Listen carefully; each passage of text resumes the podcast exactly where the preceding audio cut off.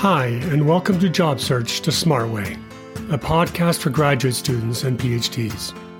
If you're wondering what you can do with your degree, you're in the right place. You'll learn top tips and strategies you can apply to build an impactful career and meaningful life. Your host, Dr. Maren Wood, will share evidence based research so that you can job search the smart way. Hello, and welcome back to the podcast. I'm Dr. Maren Wood. Thank you so much for joining me. One of the most costly mistakes I see PhDs make is spending all their time submitting resumes to online job postings. I've mentioned this in previous podcast episodes, but submitting resumes to online job postings is basically a waste of time. You'll remember back in episode 9, I think, I talked about a study that was conducted by an economics PhD where he submitted nearly 300 resumes to online job postings, and he only heard back from 8%. I'm not sure why we think submitting resumes to online job postings is a good job search strategy. I suppose it's because millions of dollars have been invested into businesses like Indeed and Glassdoor, and they market to us and convince us we should be using their product to apply for jobs. And, you know, they serve a very important purpose. But for those of us that are in career transition, I mean, it's just not the way that we should be spending time. Actively job searching that way just means throwing resumes into the dark, right? You're spending all your time submitting to resumes that hundreds and hundreds of people are throwing resumes at without connections to the company, without having done proper research. So it's just like not a great way to spend your time. As many of you probably are already aware, studies estimate that as many as 70% of jobs are never posted to those job boards, and 80% of jobs are filled through networking and referrals. So if you're only looking at job ads in these online platforms, you're missing most of the jobs. And you're missing out on building the connections you need to get your resume out of the pile and you into an interview. There are also additional reasons why focusing only on online job postings is a terrible idea. So let's say somehow you luck out. You're playing the numbers game, you, you hear me, you're like, okay, fine, Maren, so I'll just submit 600 resumes. And finally, you hear back from someone. Well, how will you ace the interview process? Do you know how employers in that industry test for skills, or what questions you'll be asked, or typical compensation packages? It's one thing to be able to design a one page resume, it's another thing to survive a multi stage interview. If you don't really understand the position, the profession, the industry, or the organization, how will you convince people to hire you? You won't, and you'll go in unprepared and you'll blow the interview. There's another piece of this too, which is how will you know if you'll even like the job? I get it. Right now, you probably are just saying, Maren, I just need any job. And that will work in the short term to solve your current financial troubles. But any job isn't a career. And, and a job that you just landed might not be a great alignment for your talents, interests, and skills. How will you know if the job is intellectually engaging or challenging? How will you know if you have the right skills? How will you know if the organization is positive or toxic? You won't. And chances are you'll end up in a career that's a poor fit for who you are as a person. And being in a job that you don't like can have major consequences for your mental and physical health. Now, if you're doing this, spending your time throwing resumes into the dark, please stop. But also know it's not just you. I see hundreds of PhDs making this costly mistake all the time, which is why we've developed our four step process at Beyond Prof to help PhDs move through their career transition with purpose and strategy. While proven job search strategies are universal, this idea of like networking and not spending your time throwing resumes into the void, the process we developed is specifically for PhDs because we have different challenges in our job search than other people. Some of these challenges include, you know, we don't want to leave academia, which is a huge social and psychological obstacle.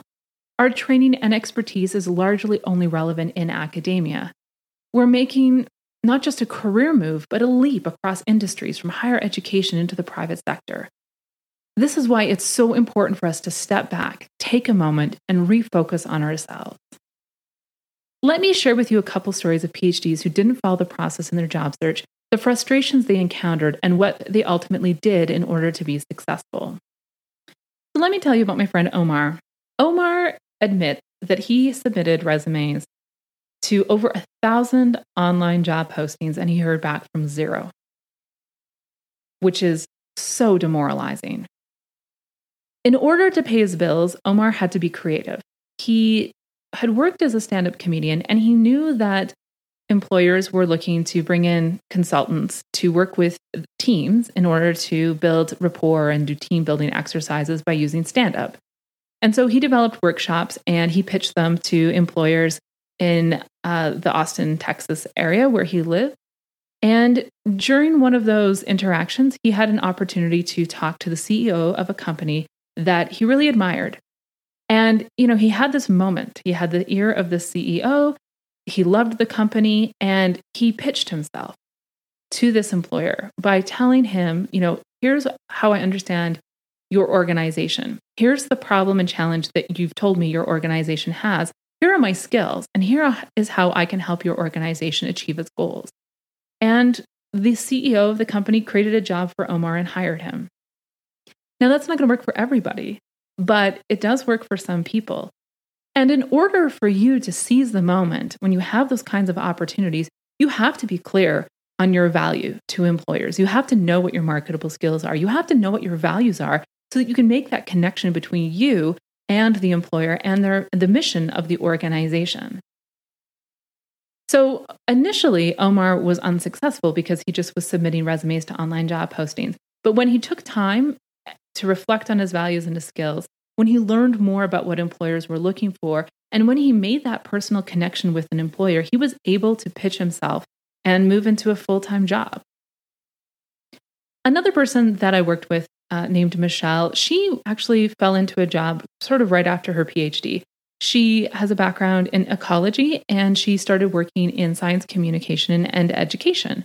And she thought this was going to be a, a great alignment for her interests, but it turns out it wasn't. And part of the problem is that, you know, she didn't spend a lot of time doing informational interviews to learn more about those that role or other kinds of jobs that someone with her skills could potentially move into.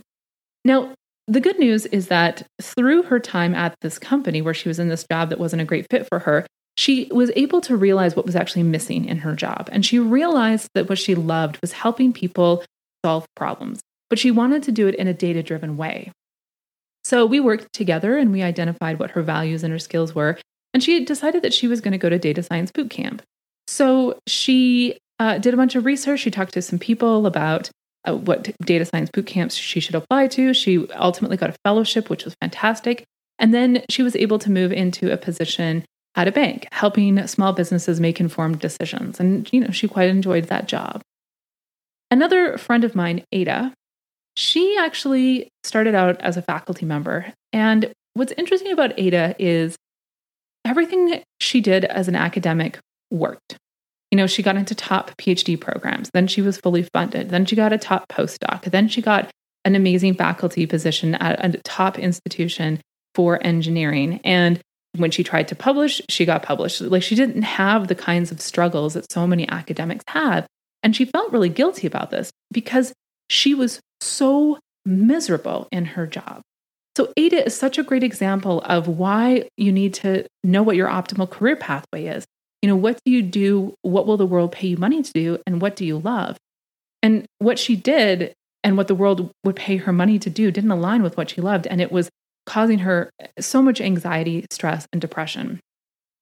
So she walked away.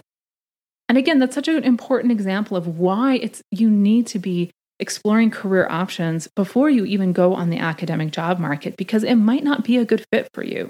Just because you're good at it, just because you have the skills, just because it's what is expected of you, doesn't mean that's an, alignment for your optimal career pathway.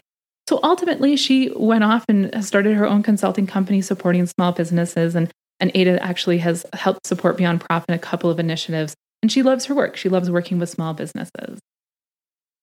Now, here's how the process works and how you can use this process to be more focused in your job search so you don't spend this time you know mismatched in a job that doesn't work for you or struggling because you're just throwing resumes to online job postings so mark is another alumni of beyond prof and he's another faculty member who decided to exit academia after landing a tenure track job again, it was just a poor fit for him. And he was in a really small town and he knew that this he wanted to live in a big city. Mark is one of those people that says he really loves teaching, but he spent time really analyzing what it was about the teaching component of his job. What, what, what was it that was really energizing to him about teaching? And he realized what he loved was that curriculum design and development.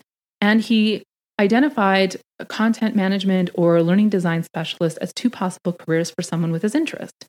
And so he he tapped into his network and ultimately he was able to apply for jobs in Washington D.C. So he focused on one city, which is really important. You can't be doing a national job search when you're doing a professional non-academic job search. You got to focus on one city.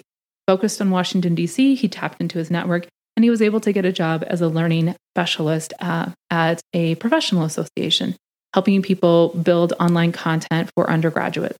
Loves it. It was a great fit for him. And then another person that I happen to know is Diane, who is our learning design specialist and Aurora product manager here at Beyond Prof. Diane was one of those people who knew really early on that she didn't want to be go on the faculty track. She's in she was in STEM and she just didn't like the lifestyle. She didn't want to be in the lab.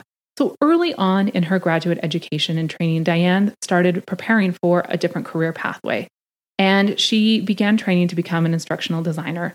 She took courses through the Teaching and Learning Center, where she um, where she was earning her degree, and then she was able to get a one year uh, position, contract position, where she was able to get that experience that employers really value that a one year contract position to demonstrate that she could apply those skills that she learned as a graduate student to a professional career. And then she applied for the job at Beyond Prof, and now she has a full time job. So, this is why the process is so important because it works. It helps PhDs dig beneath the surface to overcome our fear about career transition and take a risk. We have to be confident in walking away from something we feel secure in, like academia and our academic careers, into an unknown. The job search is tough enough, even if you have the right tools, and without proper tools, it can be so destructive.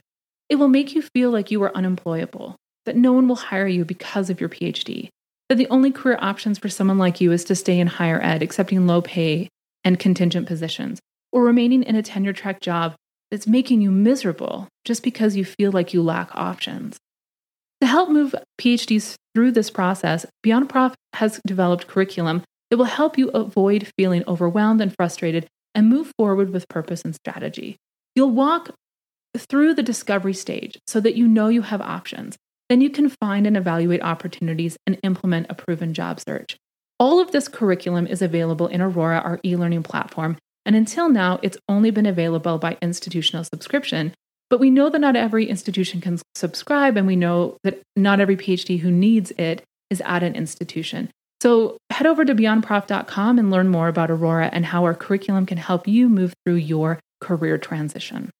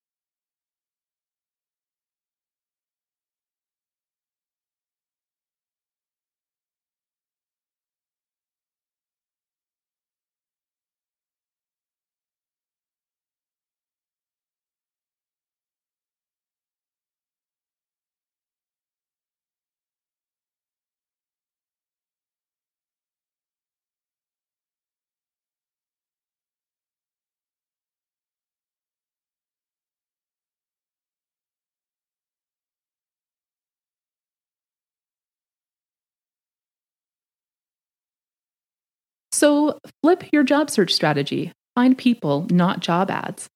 Get experience, build connections. That's what you'll need to break into industry.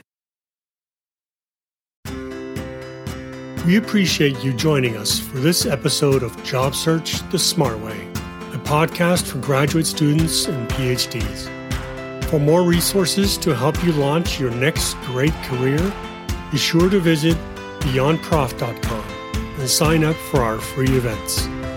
And remember, smart people work everywhere.